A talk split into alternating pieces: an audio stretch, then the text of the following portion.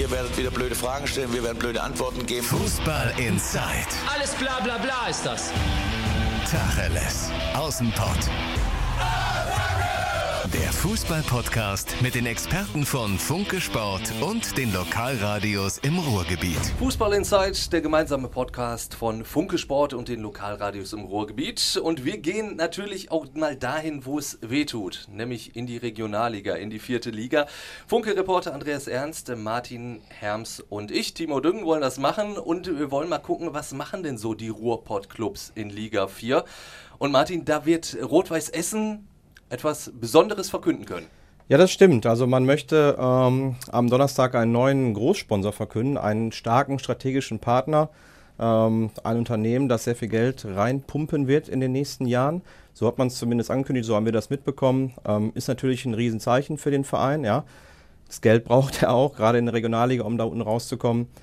Es wird aber auch nicht alles sein, ähm, um mal wieder erfolgreiche Tage zu erleben in Essen. Ähm, ganz wichtig ist momentan bei Rot-Weiß Essen, das ist das große Problem der letzten Jahre, die sportliche Kompetenz.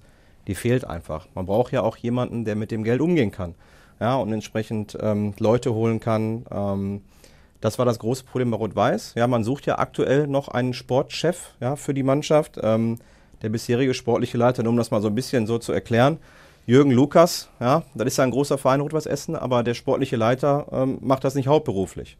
Ja, sondern der geht tagtäglich einem anderen Job nach, ähm, hat dann ab 16 Uhr Zeit und versucht dann irgendwie ähm, so einen großen Verein zu führen. Das geht natürlich nicht. Also das ist nicht mit den Einsprüchen des Vereins vereinbar. Das hat man erkannt, das Problem. Jürgen Lukas hat Platz gemacht. Jetzt kommt ein neuer sportlicher Leiter. Das Problem ist, dass man den noch sucht. Ja, ist natürlich ein bisschen spät, Ende März, so jemanden noch zu finden. Die Planungen laufen ja. Und wenn man ihn gefunden hat, dann ähm, wartet jede Menge Arbeit auf ihn. Denn die letzten Jahre waren einfach enttäuscht ohne Ende. Also Rot-Weiß Essen, man kann es nicht anders sagen, ist einfach eine einzige große Enttäuschung.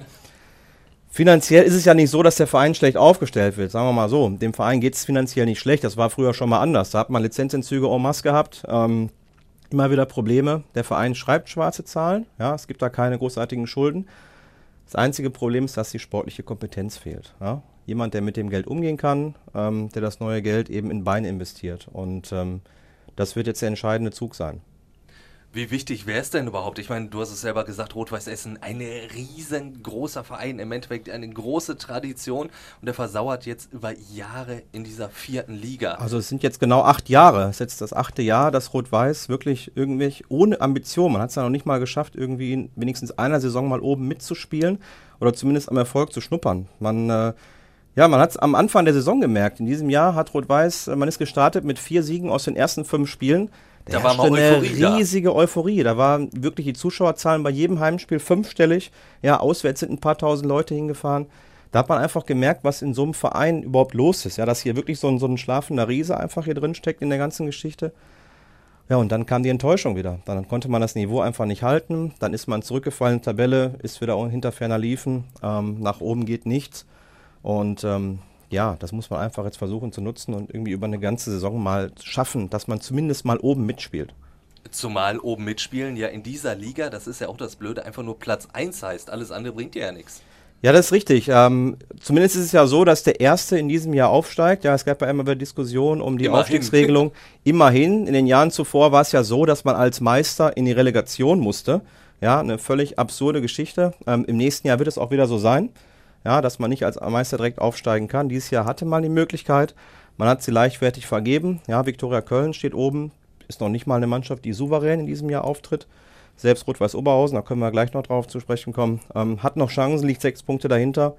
Und für Rot-Weiß wäre das dieses Jahr allemal drin gewesen. Nur einfach ähm, gab es immer wieder die gleichen Probleme. Ähm, die Kaderzusammenstellung war einfach nicht gut. Man setzt, um das mal zu erklären, seit Jahren auf einen Spielerstamm, der wirklich regelmäßig versagt. Ja, man hat es nicht geschafft, alte Zöpfe abzuschneiden, ja, ein paar Leute zu holen, ähm, die frischen Wind reinbringen und aus dem Grund ist man in diesem Jahr wieder gescheitert. Aber dass die Leute auch im Kader haben, die kicken können, sieht man ja zum Beispiel am Pröger, der dann in der Winterpause wechselt und in der zweiten Liga direkt funktioniert. Absolut. Da muss sich natürlich auch der Trainer hinterfragen, ne, warum er nicht äh, es hinbekommen hat, ähm, da aus dem Kader mehr rauszuholen. Carsten Neitzel eigentlich ein erfahrener Mann, ähm, weiß auch, wie man aus der Regionalliga in die dritte Liga aufsteigt, ähm, hat beim VfL Bochum gearbeitet, ist eigentlich jemand, der jeden passt. Seine Arbeit wird auch geschätzt bei Rot-Weiß Essen. aber aus diesem Kader hat er in diesem Jahr auf jeden Fall zu wenig rausgeholt. Ja? Wobei ich muss ja auch mal sagen, äh, ich höre ja immer, äh, wenn ich die Reviersport-Jungs ähm, höre, immer wenn in der zweiten Liga einer ein Tor schießt, dann heißt es eigentlich immer, boah, der war da auch schon mal bei Rot-Weiß.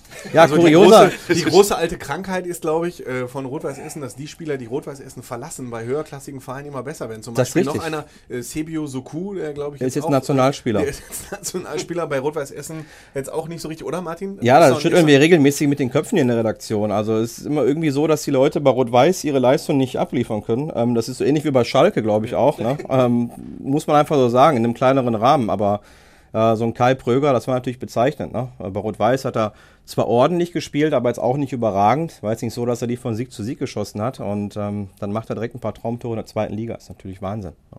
Aber da muss sich natürlich der Trainer hinterfragen. Ähm, aber auch das ganze Konstrukt Rot-Weiß einfach. Dann kommen wir direkt zu dem Thema, was macht denn die andere rot-weiße Mannschaft, also RWO, was macht Oberhausen besser? Ja, da sieht es natürlich deutlich erfreulicher aus. Sie machen einfach viel mehr aus deutlich geringeren Möglichkeiten. Ja? Also der Etat von RWO ist nicht mit dem vom RWE zu vergleichen. Ne? Man hat da ganz andere Möglichkeiten. Nur so der ganze Aufbau. Man setzt zum Beispiel einfach auf ähm, ja, ein Trainerteam mit Mike Terranova. Das ist jemand, ja, ist eine Legende in Oberhausen, ist der Fußballgott, der selbsternannte, ja, eine Identifikationsfigur, ähm, der die Jungs heiß macht. Da hat man großen Respekt vor. Dann hat man einen sportlichen Leiter, Jörn Nowak, auch ein Ex-Spieler. Also man schafft da irgendwie eine ganz andere Identifikation. Ja, die A-Jugendtrainer, Dimitrios Papas, Benjamin Weigel, das sind alles altbekannte, altgediente RWO-Spieler. Und das scheint einfach alles besser zu funktionieren, die ganzen Abläufe. Die Sag mal- A-Jugend ist in der Bundesliga, die steigt nicht ab. RWE muss wieder zittern. Ähm, jetzt ist aber so, die sind Zweiter, für die, die jetzt äh, sich die Regionalliga-Tabelle nicht regelmäßig angucken, soll es ja auch geben unter den Hörern. RWO ist Zweiter, sechs Punkte hinter Viktoria Köln. Jetzt kriegt der Terra aber heute Abend, Terra, so nennen wir ihn im Ruhrgebiet. ne, wir sind Selbstverständlich. Ja, das, wir Ja. sind ja die Region der äh, Spitznamen. Äh, der Terra kriegt äh, heute Abend ähm, den Fußballlehrer äh, überreicht. Ja. Ähm, gut, aber wer Fußballlehrer ist, der will doch auch mehr Kohle haben, oder nicht? Definitiv. Ich habe ja mit dem Terra häufig auch darüber gesprochen und ich habe ihm auch äh, häufig die Frage gestellt. Ich sage, Mensch, Mike, ne, jetzt machst du den Fußballlehrer, du musst doch mal den nächsten Schritt jetzt machen. Es ist ja auch so, dass man in Oberhausen nicht unbedingt gutes Geld verdient. Ja. Und dann antwortet er eigentlich meistens immer peinlich berührt und eigentlich, er liebt ja. Es ist sein Herzensclub, sagt er mir immer, Mensch, mal, ich will da gar nicht weg. Ne? Wenn, Aber man den, wenn man den an der Seitenlinie sieht bei RWO, dann denkt man immer, der will am liebsten die Jacke ausziehen und wieder auf, aufs Feld rennen. Ja, der ist super heiß und, und der lebt Rot-Weiß Oberhausen einfach. Ne? Eigentlich will er nicht weg, aber na klar, er hat den Fußballlehrer nicht einfach so gemacht, natürlich. Und dazu hat er auch noch hervorragende Arbeit geleistet. Ne? Also ich glaube, wenn er möchte, wird er sicherlich die Möglichkeit kriegen, irgendwo bei einem ambitionierteren Verein zu trainieren. Und es schwer für RWO. Ne? Das ist, glaube ich, wirklich, wie Martin schon gesagt hat, der entscheidende Unterschied. RWO hat es geschafft.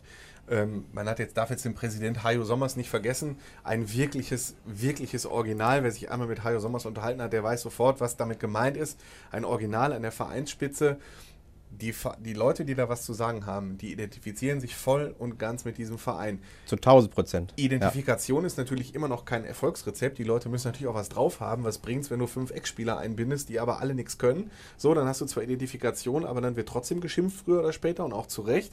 Aber sie haben die richtigen Leute gefunden, die sich A mit dem Verein identifizieren und die B auch wirklich Qualität abliefern. Ja, und die es wirklich nicht für viel Geld machen. Das ist natürlich auch ein Faktor. Geld gibt es einfach in Oberhausen nicht. Ähm, ich glaube, Hajo Sommers hat mal gesagt, Oberhausen ist so das Detroit Deutschlands. ähm, ähm, da ist wirklich nichts rauszuholen. Ähm, wie auch. Ich meine, die Zuschauerzahlen, die Zuschauerresonanz ist wirklich enttäuschend. Ja, man kommt da kaum auf 2000 Zuschauer, wo man oben mitspielt. Selbst, selbst wenn es so ein Derby wie gegen äh, Essen gibt oder so, ist, ist das Stadion Niederrhein kaum gefüllt. Ja, wobei man sagen muss, hat was damit der Situation zu tun. Ne? Wenn jetzt beide oben mitspielen würden, dann wäre es auch ruckzuck voll, gar keine Frage. Ne? In einem entscheidenden Spiel vor ein paar Jahren, da war es der erste Spieltag, da war die Euphorie da, da waren fast 13.000 Zuschauer da, da ging's. Ähm, aber es sind auch so ein bisschen so Erfolgsfans, kann man sagen, in Oberhausen. Ne? Wenn mal Rot-Weiß kommt oder ein Highlight, dann kommen sie dann gucken.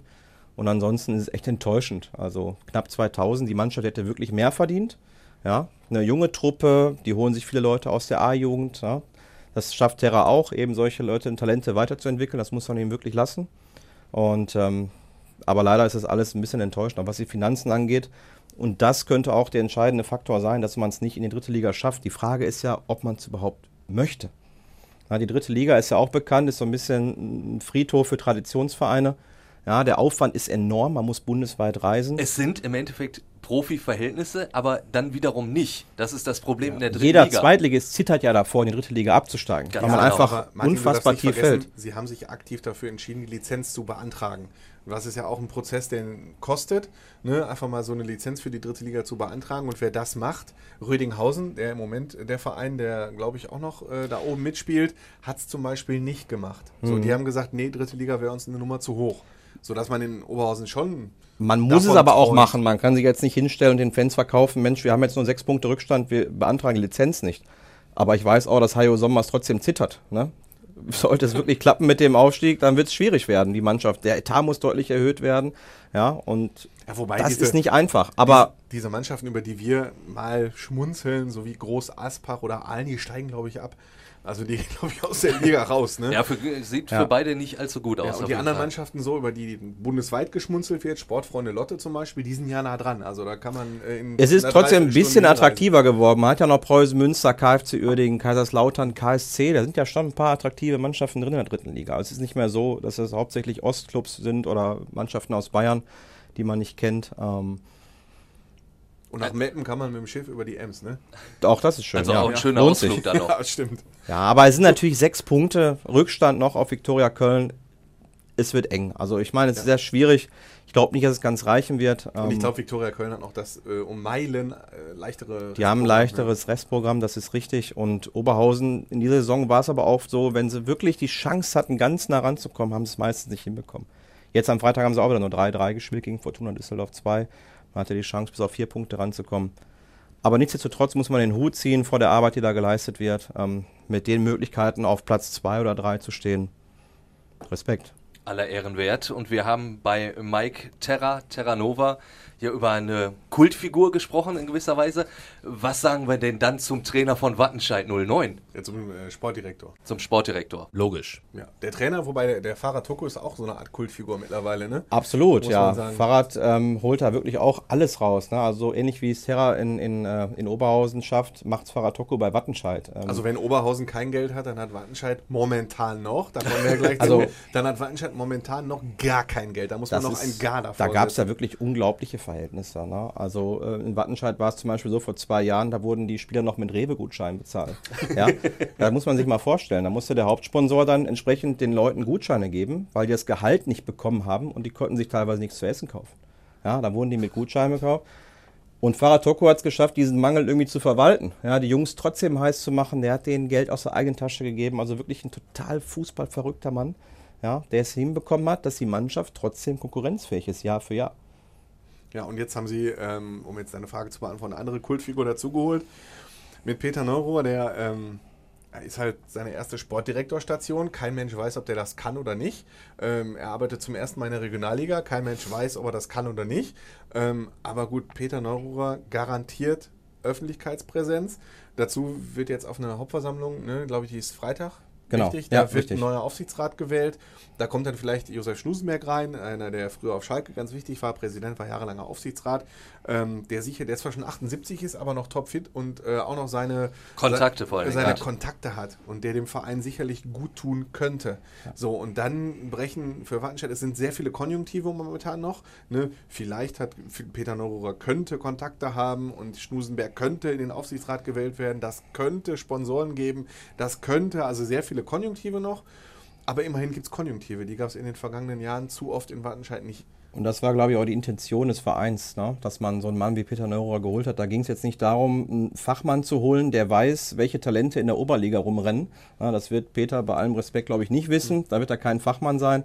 Aber er ist jemand, der Euphorie schüren kann. Ja, der vielleicht auch Kontakte zur Wirtschaft hat. Und da hatte Wattenscheid auch keine andere Wahl. Wenn so ein Mann dann auf dem Markt war, dann muss man auch zuschlagen.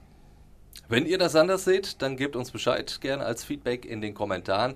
Und wir freuen uns natürlich auch immer über das ein oder andere Sternchen bei iTunes. Fußball Inside, der Fußball-Podcast mit den Experten von Funke Sport und den Lokalradios im Ruhrgebiet.